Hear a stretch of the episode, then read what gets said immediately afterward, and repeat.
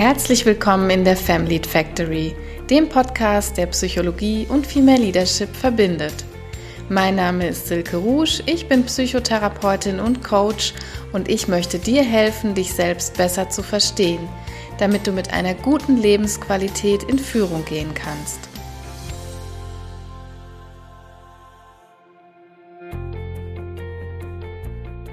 Herzlich willkommen zu einer neuen Folge hier in der Family Factory am heutigen Montag oder wann immer du diese Folge hörst. Ich freue mich sehr, dass du dabei bist. Heute geht es um ein nicht selten heikles Thema. Der Titel verrät so ein bisschen das Gefühl, um das es geht. Egal was man erreicht, es reicht nicht. Wir sprechen heute über das sogenannte Hochstapler-Syndrom oder auf Englisch Imposter-Syndrom genannt. In manchen Quellen der Literatur findet man auch den Begriff des Hochstapler-Selbstkonzepts. Wir werden gleich auf jeden Fall noch ausführlich darauf eingehen um was es sich hier genau handelt. Der Grund, warum ich dieses Thema hier einbringen möchte, ist, weil es mir eine Herzensangelegenheit geworden ist. Und zwar aus einem ganz persönlichen Grund heraus. Ich selbst kenne diese Hochstapler oder Imposter-Gedanken recht gut aus meiner beruflichen Vergangenheit. Ich habe unter solchen Gedanken, unter einem solchen Selbstkonzept gelitten. Ich muss das wirklich so drastisch formulieren. Ich habe sehr darunter gelitten, Schon bevor ich das Abitur gemacht habe, hat das eigentlich während meiner Schulzeit angefangen.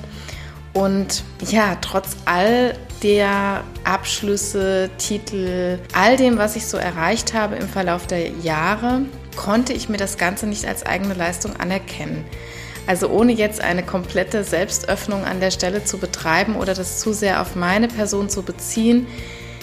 Ich möchte heute meine Stimme in diesem Podcast dazu nutzen und meine Profession auch dazu nutzen, weil ich gemerkt habe, erst viele, viele Jahre später, und das ist wirklich noch nicht lange her, als ich selbst in einer Weiterbildung saß und über dieses Thema jemand anderen habe reden hören, eine liebe und ganz, ganz kompetente Oberärztin aus dem Elsass tatsächlich, ähm, als sie über ihre Gedanken gesprochen hat und wir dann zusammen in diesem Weiterbildungskreis dem Ganzen einen Namen gegeben haben, da bin ich auf dieses Thema so richtig aufmerksam geworden und ich habe gemerkt, wie mir einfach nur Tränen runtergelaufen sind, weil ich so angerührt war, weil ich mich so in ihren Schilderungen wiedererkannt habe. Und jetzt zum heutigen Tag, wo ich diesen Podcast mache oder wo ich diesen Podcast vorbereitet habe, habe ich mir gedacht, wenn mich das damals so angerührt hat und wenn ich selbst, die ich aus der Profession der Psychologie komme,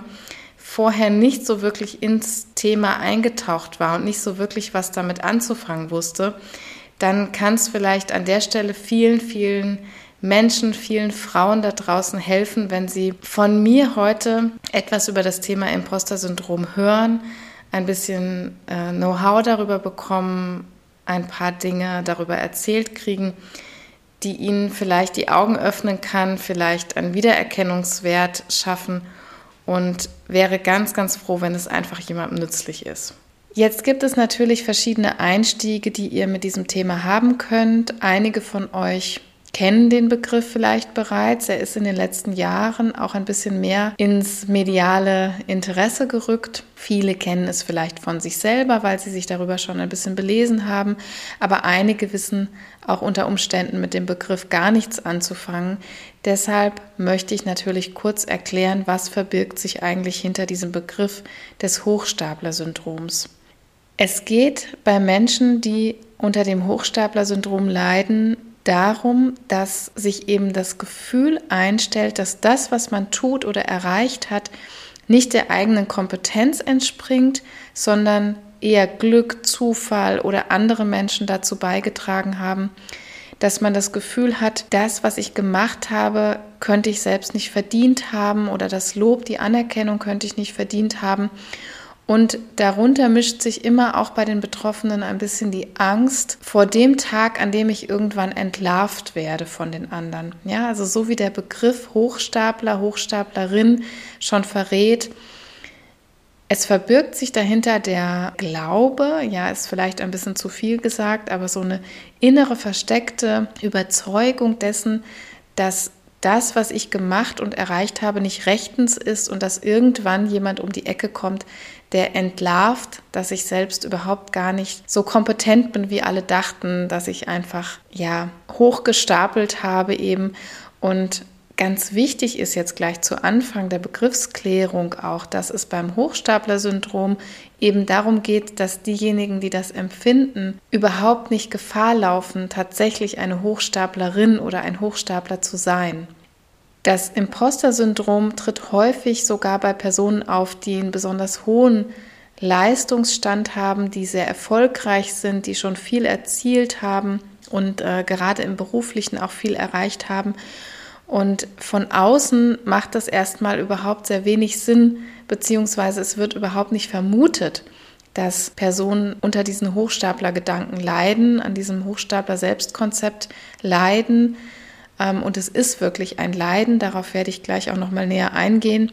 Denn diese Personen sehen von außen mega erfolgreich aus. Ja, also die haben vielleicht einen hohen beruflichen Rang, die haben akademische Titel, die haben ähm, hohe Positionen in der Karriere erreicht oder haben irgendwelche Vorträge gehalten zu Themen. Also für Außenstehende sehen Menschen mit dem Imposter-Syndrom sehr hochleistend und erfolgreich aus, was sie eben meistens auch sind. Aber innen fühlt es sich in diesen Menschen oft ganz anders an.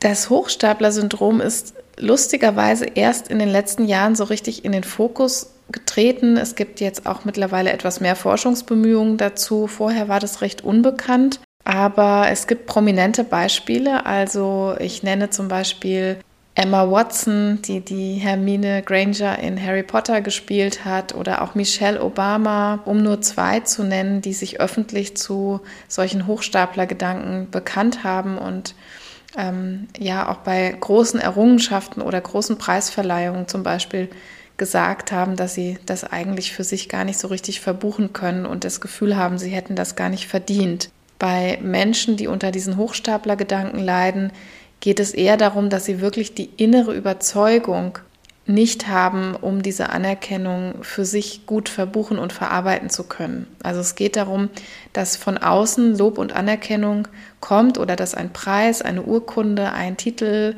verliehen wird und dass eigentlich keine innere Passung dazu vorliegt. Das Selbstkonzept deckt sich in dem Moment nicht mit dem, was von außen an Anerkennung reinkommt. So kann man es vielleicht am besten verdeutlichen. Ja, bei Pauline Clance und Suzanne Imes äh, 1978, ich hoffe, ich spreche diese Namen jetzt richtig aus, aber ich denke, sie sind aus dem angelsächsischen Raum. Ähm, da ist das Imposter-Syndrom zum ersten Mal benannt. Und wenn wir uns jetzt über ein Syndrom unterhalten, sollte man erstmal klarstellen, beim Imposter-Syndrom oder Hochstapler-Syndrom geht es nicht um eine psychische Krankheit. Das hört sich ein bisschen so an, weil es natürlich ein Komplex von Symptomen ist, die man beschreiben kann, aber es ist keine psychische Störung oder Erkrankung, die irgendwo in einem Diagnosesystem sich wiederfindet. Es geht mehr wirklich um ein spezielles Selbstkonzept dieser Menschen. Zu den Symptomen, wenn wir sie mal so nennen wollen, da tritt als allererstes ein großer Erfolgsdruck auf. Also Menschen, die sich als HochstaplerInnen fühlen, die stehen ständig persönlich unter Druck, sich den eigenen Erfolg sozusagen beweisen zu müssen. Wir werden gleich auf verschiedene Typen nochmal eingehen, wie das im Einzelfall versucht wird zu erreichen. Und es sind natürlich große Versagensängste am Werk. Also wenn wir uns vorstellen, jemand hat den inneren Glauben, die innere Überzeugung, irgendwann werden die da alle herausfinden, dass ich gar nicht so kompetent bin, wie es scheint, und die entlarven irgendwann meine vermeintliche Inkompetenz, dann habe ich natürlich permanent bei allem, was ich tue, bei allem, was ich vortrage, bei allem, was ich abgebe, abliefere, immer die implizite Angst, zu versagen und habe deshalb eine ganz, ganz hohe Messlatte für meinen eigenen Erfolg. Was den Menschen mit Imposter-Syndrom auch noch gemein ist, ist, dass sie instabile und externe Attributionen machen. Ich werde gleich noch ein bisschen erklären, was hinter diesem Fachbegriff der Psychologie steckt. Hinter Attributionen verbirgt sich immer die Ursachenzuschreibung. Also wir Menschen sind darauf bedacht, wir möchten dem, was passiert, eine Ursache zuschreiben, eine Kausalität. Und das können wir auf verschiedene Art und Weise tun. Und die Menschen, die ein Hochstapler-Syndrom haben, die attribuieren Ereignisse meistens auf instabile Gegebenheiten, zum Beispiel Glück. Ja, jemand hat, ich hatte Glück und deshalb habe ich diese Prüfung bestanden oder der Prüfer hat es gut mit mir gemeint oder der Prüfer hatte einen guten Tag und deshalb habe ich da eine gute Note gemacht. Das wäre eine typische Attribution von jemand mit einem Hochstapler-Syndrom. Außerdem attribuieren sie die Ereignisse auch häufig external. Das heißt, sie ziehen nicht ihre eigene Leistung, ihren eigenen Fleiß oder ihr eigenes Zutun, ihre eigene Kompetenz heran, wenn sie erklären möchten, wie es zu einem Ereignis gekommen ist, sondern sie suchen das oft extern. Das heißt, äh, wie ich eben beschrieben habe in dem Beispiel, der Prüfer war daran schuld im positiven Sinne oder die Wetterlage war günstig oder die Aufgaben waren einfach, äh, was auch immer man sich jetzt denken kann, das wäre so eine typische externe Attribution. Also das ist auch sehr typisch und zu allerletzt sind Personen mit einem Hochstapler-Syndrom oft auch von Neid geplagt. Nicht unbedingt von Missgunst, aber von großen Gefühlen des Neids, weil sie natürlich auch sehen, dass es Menschen gibt, die Erfolge verbuchen und ganz anders damit umgehen und dass es Menschen gibt, die sich entweder für einen Erfolg weniger angestrengt haben oder die das alles lockerer erreichen und die das aber auch durchaus lockerer nehmen können. Sie sind auch manchmal neidisch auf Personen, denen gewisse Chancen einfacher gegeben werden als ihnen selbst.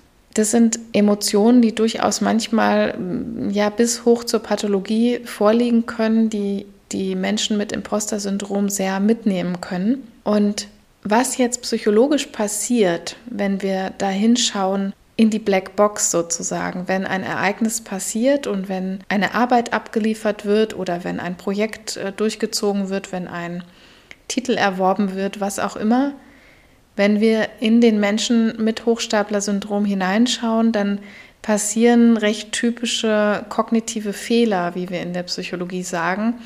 Das heißt nicht, dass wir falsch denken, aber das heißt, dass es gewisse Verzerrungen in der Informationsverarbeitung gibt, die relativ systematisch ablaufen. Das heißt, die immer in dieser Art und Weise ablaufen.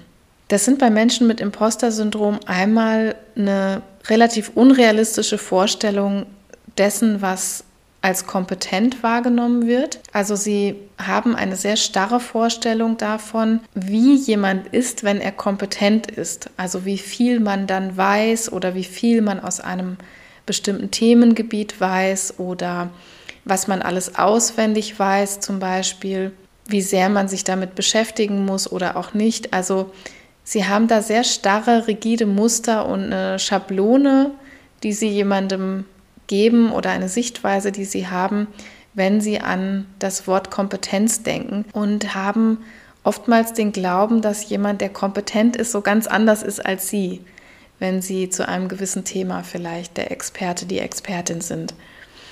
Ein zweiter kognitiver Fehler ist, dass sie eine sehr komplexe Meinung zu Erfolg haben. Ähm, was heißt das? Das heißt, dass sie auch wiederum sehr starre und rigide Muster dafür haben oder Schablonen dafür haben, was es überhaupt heißt, erfolgreich zu sein. Erfolgreich heißt dann oftmals nicht nur eine Aufgabe zu Ende zu bringen, sondern es heißt, sie perfekt zu Ende zu bringen oder es heißt, sie mit einer bestimmten Urkunde, mit einem bestimmten Titel zu Ende zu bringen. Sowas kann sich zum Beispiel dahinter verbergen, aber auch wann und wie eine Erfolgszuschreibung bei mir selbst funktioniert beziehungsweise wann ich mir diese Erfolgszuschreibung überhaupt zugestehe. Und der dritte kognitive Fehler, um den es geht, ist, ähm, dass sie eine sehr, sehr große Angst vor negativer Kritik haben. wir können uns das gut vorstellen, wenn wir an den allerersten Punkt denken, dass da nämlich viel Erfolgsdruck und viele Versagensängste sind, dann gibt es auch permanent eigentlich diesen Respekt oder manchmal sogar schon eine richtige Furcht davor, wenn ich jetzt was abgegeben habe und eine negative Kritik bekomme, dass das für diese Menschen mit Hochstapler-Syndrom fast alles zerstören kann. Dass wenn 30 Leute was Gutes sagen und dann aber ein negativer Kommentar zurückkommt, dass das für diese Menschen besonders schwer wiegt und auch für sie schon wieder ein, eine implizit erfüllende Prophezeiung ist dessen, dass ich eigentlich gar nicht kompetent bin, dass dieser jemand mich zum Beispiel entlarvt hat in meiner Inkompetenz. Also negative Kritik wird sehr persönlich genommen. Warum persönlich? Weil es hier eben um einen Teil des Selbstkonzepts geht. Wenn wir in das akademische Selbstkonzept gucken, also in dieses innere Bild, das ich von mir habe für akademische Leistungen, äh, indem ich mir zuschreibe, was ich kann, was ich nicht kann und wo ich kompetent bin oder nicht, wenn da dann eine negative Kritik kommt und jemand dieses Selbstkonzept sehr in dieser hochstaplerischen Art und Weise für sich verbucht hat, dann ist das ähm, ja nicht weniger als ego-bedrohend, würden wir in der Psychotherapie sagen. Ja, was passiert jetzt oder wie gehen jetzt Menschen mit einem Hochstapler-Syndrom denn mit dieser heiklen inneren Situation um? Es finden jetzt sozusagen Kompensationen statt, so könnte man sagen, beziehungsweise gehen diese Menschen natürlich, weil wir alle Individuen sind, auch nicht alle gleich damit um, mit diesen inneren Konzepten, sondern sie wenden sie in ihrem Alltag, im Verhalten ganz unterschiedlich an. Ähm, es gibt im Internet ganz äh, schöne Typologien. Normalerweise bin ich nicht so der Fan von Typologien, also das heißt Kategorien oder Typen aufzumachen, unter denen man eine bestimmte Verhaltensweise oder Verhaltensweisen subsumieren kann. In diesem Fall hier habe ich mal eine Ausnahme gemacht und habe diese Typologie tatsächlich mal mitgebracht. Ich verlinke auch noch mal in den Show Notes, wo man vielleicht mehr darüber nachlesen kann, eine ganz netten Seite im Netz. Da geht es zum Beispiel einmal um die Kompensation, dass man dann zur Perfektionistin wird. Und ich denke, das kennen viele von euch. Ich kenne das selber auch, muss ich sagen, dass man im Prinzip durch diesen Perfektionismus ja erreichen möchte, dass man alle Fehler am besten vermeidet, dass man alle Fehler im Vorhinein ausmerzt und dass die gar nicht erst entstehen denn immer dann, wenn ich einen Fehler mache, so zumindest das Hochstapler-Selbstkonzept, dann mache ich mich angreifbar, dann könnte negative Kritik folgen und das möchte ich ja auf gar keinen Fall. Also der Perfektionismus ist oft eine physische Erscheinung, will ich es mal nennen, des Imposter-Syndroms, was wir dann von außen beobachten können. Was man als zweites sehen kann, ist, dass manche sich ähm, dann sehr als Einzelgängerinnen oder Einzelgänger bewegen Warum passiert das? Weil ich, wenn ich nichts wegdelegiere und alles versuche alleine zu machen, dann natürlich nicht Gefahr laufen muss, dass der Erfolg, der irgendwann vielleicht kommt, jemand anderem zugeschrieben wird. Das heißt, als Imposter-Syndrom-Betroffene würde ich mich in dem Fall darum bemühen, dass alles aus meiner Feder kommt, dass das ganze Projekt von mir gesteuert wird oder dass die Hausarbeit zum Beispiel von mir alleine geschrieben wird, um dann nicht sagen zu müssen, ich habe gar nicht so viel dazu beigetragen und wenn der Erfolg kommt, dann muss ich bei mir wieder sehr viele Abstriche machen, um dem vorauszugehen oder um das zu vermeiden, arbeiten viele Impostor-Syndrom geplagte gerne allein.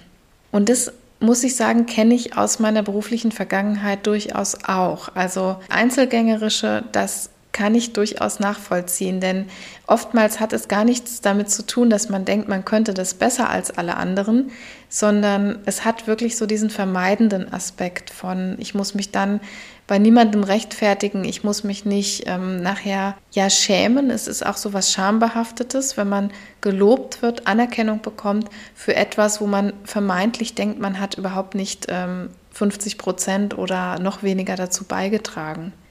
Was Imposter auch gerne tun, ist einen Expertenstatus zu erlangen. Also was eine weitere Kompensationsstrategie ist, wenn man so will, ist sich als Experte herauszubilden, als Expertin sich fortzubilden und zwar wie ein Taucher in ein spezielles Gebiet einzutauchen und sich da wirklich zur zur vollkommenen Expertin zu machen, sich ganz viele Dinge anzulesen, Fort- und Weiterbildung zu machen, Dokumentationen zu schauen, Vorträge zu hören, was man alles tun kann, um sich zu informieren.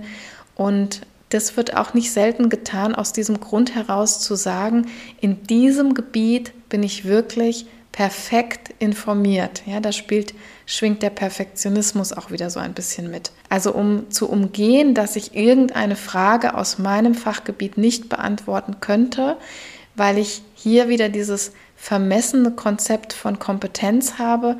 Da ist so eine innere Überzeugung davon, wer kompetent ist oder wer in diesem Gebiet kompetent ist, der muss alles wissen im kompletten Berufsalltag. Ne? Dass er oder sie immer geneigt ist zu denken, jemand, der eine bestimmte Expertise hat, der, der muss in diesem Gebiet vollumfänglich kompetent sein und der muss alles oder die muss alles wissen. Damit setzen sie sich auch mit diesem Expertenstatus sehr unter Druck, um möglichst dann keine Wissenslücken in diesem Bereich zu haben.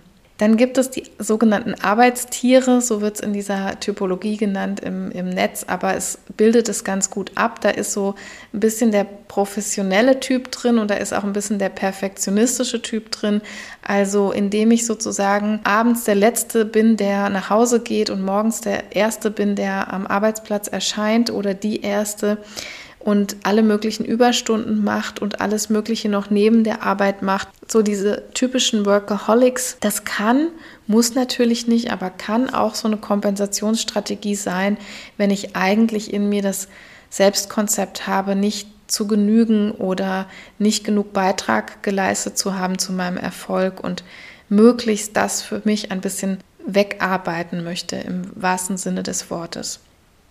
Ja, und was als letztes noch so eine Rolle spielen kann bei den Imposter-Menschen, so möchte ich sie mal nennen, ist so der Glaube an das sogenannte Naturtalent, also dass Menschen mit Hochstapler-Syndrom gerne denken, dass Erfolge, akademische, berufliche Erfolge viel damit zu tun haben, wie viel Zeit und wie viel Fleiß und wie viel Schweiß ich investiert habe.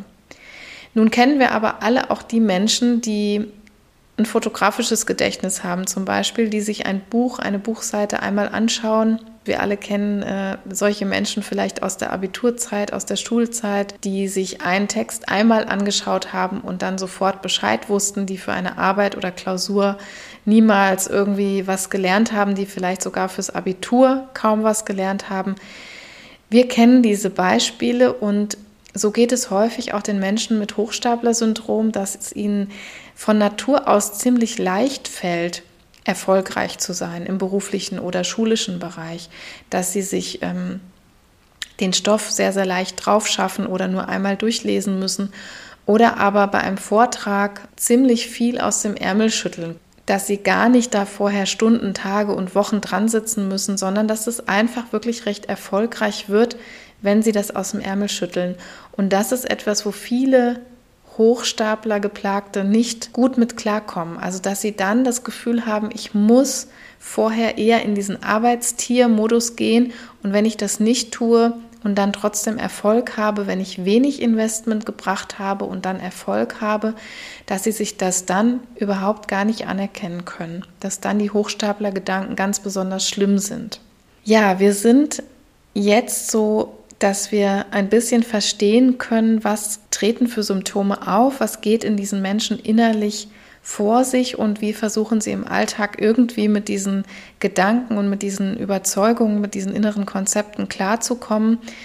Ähm, Im Arbeitsalltag sieht man dann häufig, dass Menschen mit Imposter-Syndrom zum Beispiel eben nicht delegieren können, ja, dass sie sich sehr dadurch auch überlasten. Also wenn Menschen, wir haben eben gehört, dass dieses Alleinmachen, dieses Einzelgängertum einen ganz bestimmten Grund hat, einen psychologischen Grund hat, aber im Phänotyp sozusagen, wenn wir diese Menschen im Arbeitsalltag beobachten, dann kann das eben häufig daran zu sehen sein, dass sie nichts delegieren können und sich selber maßlos mit Arbeit überfrachten, sich überlasten, weil sie so die innere Grundüberzeugung haben, nur wenn ich das alles alleine gemacht und geschafft habe, dann ist der Erfolg oder dann ist das Ergebnis des Projekts nachher auch wirklich was wert und dann darf ich mir das auch auf die Fahne schreiben. Ähm, was jetzt psychologisch sehr relevant ist und was ich durchaus aus meiner eigenen Biografie sehr gut kenne,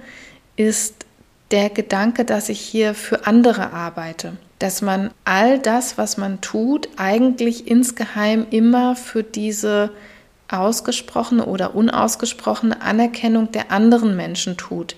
Das sind oftmals Bezugspersonen, das können die Erziehenden gewesen sein, das können aber auch andere wichtige Autoritäten oder Bezugspersonen sein. Dass Menschen mit Imposter-Syndrom gar nicht so sehr das Gefühl haben, ich mache das für mich oder ich erreiche diesen Titel, diese Fortbildung, dieses Arbeitsergebnis für mich selbst, sondern um die Anerkennung von anderen abzuringen, die dann entweder kommt oder nicht kommt. Darauf haben wir natürlich erstmal keinen Einfluss. Aber langfristig passiert dadurch etwas, was psychisch wirklich sehr, sehr schlimm ist. Das ist nämlich so eine Art Entfremdung, dass ich selbst gar nicht integer mich fühle, also ich selber gar nicht integer meine Ziele und Werte und Bedürfnisse verfolge, sondern eigentlich immer auf dem Pfad laufe und immer in der Mission unterwegs bin, ich führe XYZ aus, möglichst perfekt aus und möglichst so, dass es zu einem positiven Ergebnis kommt, damit ich die Anerkennung und Wertschätzung von jemand anderem bekomme. Oder damit zumindest die Katastrophe ausbleibt, dass man mir meine Kompetenz abspricht. Also wenn ich nur noch in diesem Ziel unterwegs bin, dann entfremde ich mich von meinen eigenen Motiven. Vielleicht wird das nachher in den Strategien, die ich mitgebracht habe, noch mal ein bisschen auch klarer. Ja, das Zweite, was passiert, ist außerdem, dass wir ja auch ein Modell für andere abgeben, was wir immer gerne mal vergessen, besonders als Frauen ganz gern mal vergessen, dass wir alle auch Rollenmodelle sind. Und wenn wir in dieser Art und Weise handeln, in dieser Art Perfektionismus, in diesem von Erfolg getriebenen, in diesem sich keine Fehler zugestehen oder auch sich Erfolge im Nachhinein nicht anerkennen oder sehr beschämt fast über eine Anerkennung und Lob zu werden, dass wir natürlich dann ein Modell abgeben, was wiederum sehr, sehr perfekt nach außen hin scheint. Ne? Und dass die, die uns zuschauen, bei unseren Töchtern angefangen, aber auch bei anderen jungen Berufskolleginnen zum Beispiel, die auf uns schauen, auf uns Führungskräfte, auf uns Frauen im Beruf, auf uns Mütter im Beruf, die sich da eine Rolle, die von uns belebt wird, abschauen, das kann die natürlich total überfordern, weil auch wir ja nach außen dann einen Perfektionismus ausstrahlen, der erstmal nur der Phänotyp ist, was alles für Zweifel und ja negative Stimmungslagen im Vorhinein in uns lagen, die kann man ja nach außen nicht erkennen. Das, was nach außen erkannt wird, ist dieser große berufliche Erfolg, dieser hohe Perfektionismus, diese Zwanghaftigkeit vielleicht auch, dieses Einzelgängertum, dieses Ich muss es alleine hinkriegen. Das ist das, was wir ausstrahlen. Und ich finde, das ist ein Gedankenwert, den ich mir vorher nie gemacht habe, aber wir möchten doch eigentlich, dass uns unsere Töchter zum Beispiel nachfolgen oder junge Berufsanfängerinnen nachfolgen und dass die es nicht so schwer haben und dass die mit einem anderen Konzept von Perfektionismus und Fehlertoleranz und Erfolg in den Beruf starten können. Und vielleicht kann das ein hilfreicher Gedanke sein, auch daran zu denken, was transportiere ich denn mit diesem Einzelgängertum, mit diesem Expertentum, mit diesem, dass ich ein Arbeitstier und ein Perfektionistin bin. Was für eine Message transportiere ich damit nach außen, um nicht meinen NachfolgerInnen oder meinen Kindern dadurch einen, einen unbändigen Druck zu machen, vielleicht genauso sein zu müssen, genauso Erfolg präsentieren zu müssen oder genauso arbeitsam und fleißig sein zu müssen. Denn vielleicht habe ich ja es auch mit Menschen zu tun, denen das Erfolgreichsein vielleicht sehr leicht fällt, die sowas haben wie ein fotografisches Gedächtnis oder die sich vor einem Vortrag oder vor einem Projekt überhaupt nicht so einen Kopf machen und trotzdem erfolgreich sein können. Aber mit meiner Verhaltensweise spiegle ich dann natürlich wieder nach außen, dass dieser große Fleiß, dieser Perfektionismus, dieses Workaholic-Dasein, dieses Tag- und Nacht-Arbeiten nötig wäre, um sich nachher erfolgreich nennen zu dürfen. Ja, wenn auch du mit dem Gedanken spielst oder jetzt vielleicht ähm, beim Zuhören so den Gedanken bekommen hast, vielleicht liegt so etwas bei mir auch vor, vielleicht ähm, leide ich insgeheim auch unter so einem Hochstapler-Syndrom und habe das bis heute gar nicht gewusst, dann kann ich dir gerne in den Shownotes auch noch mal Selbsttests verlinken, die ich ganz gut finde, die so meines Erachtens die richtigen Fragen stellen. Das kann man mittlerweile ganz gut im Netz in manchen Seiten von Coaching-Agenturen oder anderen karrierebezogenen Seiten ganz gut selber abtesten und kann dann zumindest eine Idee bekommen, ob das bei einem selbst eine Rolle spielt. Wie gesagt, es handelt sich nicht um eine psychische Erkrankung im eigentlichen Sinne, aber durchaus um ein Selbstkonzept, worunter die Betroffenen sehr, sehr leiden können. Ähm, das sagt erstmal auch nichts darüber aus, warum du oder ich oder wer auch immer dieses Imposter-Syndrom bekommen hat, wie sich das etabliert hat. Natürlich gibt es psychologische Hypothesen dazu, das eine zielt so ein bisschen auf die Leistungsstandards ab, die in einer Familie angelegt wurden. Also wenn Leistung schon immer einen ganz, ganz großen Stellenwert hatte, wenn vielleicht Anerkennung und Wertschätzung nur nach Leistungserbringung erfolgt sind, das ist ein bisschen so die eine Hypothese, dass äh, Menschen dann ein Hochstapler-Syndrom ausbilden können oder eher ausbilden können, wie immer in der Psychologie ist es aber so, dass das kein unifaktorielles Ding ist. Also wir haben es immer mit mehreren Faktoren zu tun, die solche Selbstkonzepte oder solche inneren Grundüberzeugungen dann ausbilden können. Das heißt, ich warne an der Stelle auch ein bisschen davor, jetzt ähm, gedanklich zurück in seine Kindheit zu gehen und nur die Eltern, die Mutter, den Vater äh, oder wen auch immer dafür verantwortlich zu machen. Im Zweifel ist es immer eine Mixtur aus vielen Faktoren. Aber wer sich damit nochmal gerne auseinandersetzen möchte, der findet in den Shownotes nochmal wertvolle Links. Ja, wenn wir das Ganze jetzt zusammenfassen, dann, ich habe schon gesagt, das liegt mir sehr am Herzen, dieses Thema, weil ich das selber auch sehr gut kenne und weil ich, obwohl mit psychologischem Hintergrund, selbst erst seit einigen Jahren, gar, wirklich gar nicht so lange, mich mit diesem Thema auseinandergesetzt habe und meine ganzen Gedanken, unter denen ich wirklich viele, viele Jahre gelitten habe, das hat in der Schulzeit schon angefangen und ist dann weitergegangen und erst eigentlich ja lange nach meiner Promotion, muss ich heute sagen, gelernt habe, einen Umgang mit diesen Gedanken und mit diesem inneren Selbstkonzept zu finden, und jetzt vielleicht ein paar Impulse, ein paar Anstöße dazu, wie kann ich jetzt anfangen, damit umzugehen. Es wird ein Prozess sein. Das wird, kann ich jeder von euch schon sofort sagen, es wird nichts sein, was ich binnen drei Monaten ähm, jetzt rehabilitiert hat, wenn ihr unter einem solchen Hochstapler-Selbstkonzept leidet. Was man tun kann, ist zum Beispiel erstmal damit anzufangen, eine Art Erfolgstagebuch zu führen. Also schreibt mal das nieder, was euch schon alles gut gelungen ist in eurem Leben oder was euch auch tagesaktuell ganz gut gelungen ist. Man kann das ähm, entweder über die ganze Biografie sehen und eher so größere Dinge da reinschreiben, wie gewisse Abschlüsse oder Dinge, die man gelernt hat, vom Fahrrad übers Autofahren, übers äh, Schwimmabzeichen, über alle möglichen Sachen, die einem gelungen sind. Man kann das aber auch sehr kleinschrittig tun und äh, mit dem heutigen Tag zum Beispiel anfangen und kann immer das auflisten, was man geschafft hat, was man gemacht hat, was man erreicht hat. Und das müssen gar keine großen Dinge sein, sondern da können wir bei ganz, ganz kleinen Sachen anfangen. Zum Beispiel, wenn wir geschafft haben, heute unseren Kleiderschrank auszumisten. Ja, um nur mal ein Alltagsbeispiel zu nennen. Was bringt das Ganze? Ähm, wie viele Interventionen in der Psychologie mutet das erstmal sehr banal an und sieht erstmal nicht nach viel aus.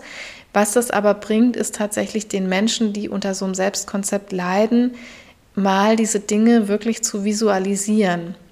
Indem man sie aufschreibt, macht man sie visuell fassbar und nochmal erfahrbar für das Gehirn sozusagen. Denn unser Gehirn ist ein Meister in der Verdrängung von positiven Gegebenheiten, besonders dann, wenn wir so eine innere Grundüberzeugung haben von ich leiste nicht genug, ich schaffe nicht genug, ich verdiene nicht genug. Dann müssen wir uns das sozusagen über ein Tagebuch, über ein Niederschreiben künstlich hochholen, diese Erfolge, dieses Geschaffte, was stattgefunden hat.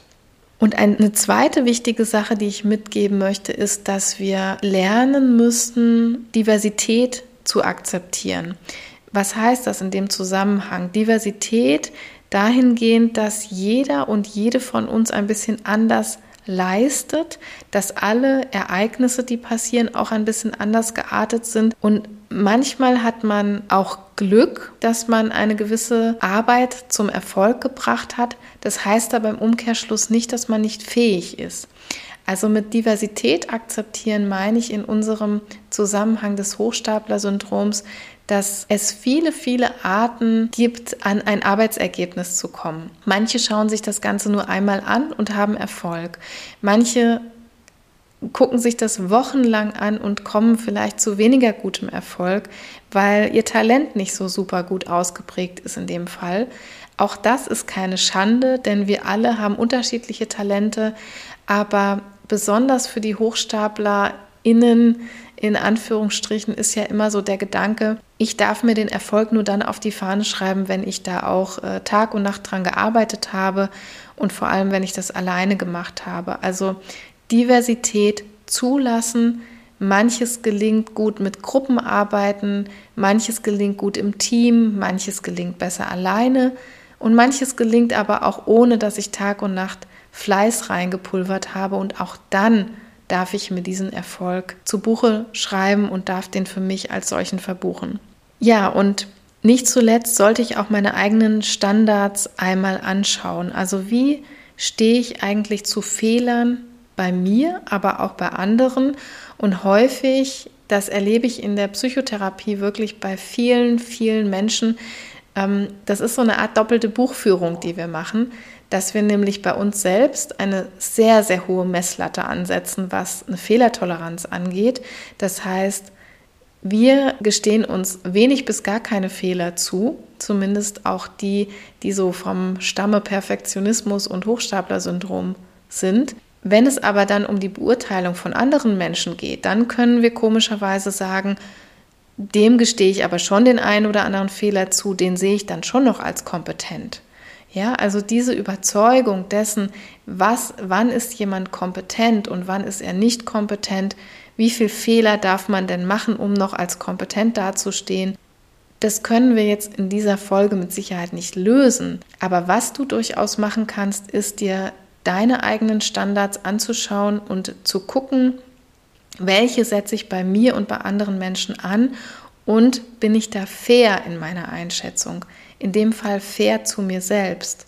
Denn Hochstapler-Syndrom hat immer was damit zu tun, dass ich mich selbst eigentlich als schlechter ansehe als alle anderen und dass ich mich selbst als inkompetenter ansehe als alle anderen. Das heißt, wenn ich diesen Maßstab der Fehlertoleranz oder der Kompetenz ansetze, dann sollte ich ihn bitte auch bei allen gleich ansetzen und nicht bei mir einen strengeren Maßstab vorschieben als bei allen anderen. Am wichtigsten, und damit würde ich die Folge heute gerne auch beenden, ist die Message, dass wir uns, wie eigentlich immer im Leben, aber besonders auch hier ist das wichtig, uns nach innen orientieren sollten. Ich habe eben gesagt, dass Hochstapler-Syndrom geplagte häufig das schwere Los haben, so vieles für die Anerkennung von außen zu tun. Und wir müssen dann vermehrt daran arbeiten, uns wieder nach innen zu orientieren und wieder zu schauen, was ist mir wichtig, was möchte ich für mich erreichen. Also sprich, meine authentischen Bedürfnisse wieder anzustreben. Ähm, wenn ich zum Beispiel das Bedürfnis habe, anderen Menschen zu helfen in der Entwicklungshilfe, dann ist das oft ein Beruf, ein Job oder auch ein Ehrenamt, was überhaupt nicht so viel mit Anerkennung und Status von außen zu tun hat, sondern das wäre so ein ureigenes Bedürfnis jetzt nur mal als ein Beispiel herangezogen, was ich für mich selber tun kann und wo ich am Schluss sehr, sehr, sehr erfüllt sein kann, wenn ich erkenne, ich bin hier einem Bedürfnis von mir nachgekommen, ich habe hier eine Aufgabe erledigt, ich habe hier vielleicht was geschafft, was mein ureigenes Bedürfnis befriedigt hat. Und Hochstaplerinnen, also ich benutze dieses Wort hier immer in Anführungsstrichen, ich hoffe, das ist klar geworden, die sind immer eben zu diesem Blick nach außen verleitet und verlieren oft diese eigenen Bedürfnisse dann ganz aus den Augen.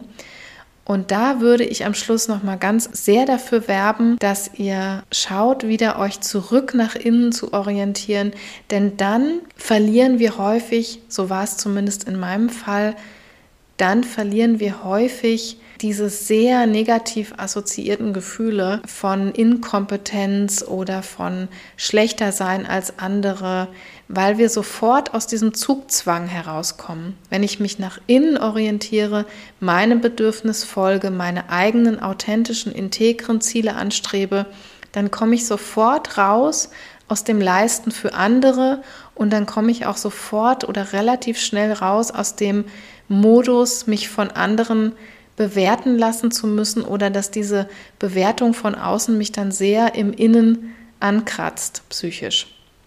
Ja, ich hoffe, das ist ein bisschen deutlich geworden, was ich damit meine. Und wenn ich innerlich so zu diesem Schwenk komme, will ich es mal nennen, dann kann das wirklich helfen, mit ein bisschen positiveren Gefühlen dem eigenen Selbst gegenüber zu treten. Ja, an dieser Stelle bin ich am Ende der heutigen Folge angelangt. Das Imposter- oder Hochstapler-Syndrom. Ähm, es gibt übrigens Zahlen dazu, die belegen, dass etwa 70 Prozent aller Menschen zumindest dann und wann solche Hochstapler-Gedanken bei sich kennen. Das ist nicht immer dann ein voll ausgeprägtes Hochstapler-Syndrom, aber das sollte uns nochmal zu denken geben, dass das wirklich ein weit verbreitetes Phänomen ist und ähm, wir uns überhaupt nicht komisch dabei vorkommen müssen, wenn wir unter derartigen Gedanken leiden. Aber wie ich schon zu Anfang sagte, das kann sehr unterschiedlich ausgeprägt sein. Und manche Menschen, die wirklich sich ausgehebelt fühlen, die sehr ja, sozialphobische Ängste auch dadurch entwickeln, überhaupt nicht mehr gut in soziale Interaktion, in sozialen Wettbewerb gehen können oder in berufliche Situationen, wo sie Arbeitsergebnisse abliefern müssen, da macht es manchmal wirklich Sinn, sich auch Hilfe zu holen von außen, sich da ähm, ja von jemand Professionellem mal draufschauen zu lassen, ob von einem Coach oder von einem Psychotherapeuten, von einer Psychotherapeutin. Das ist erstmal jedem selbst überlassen.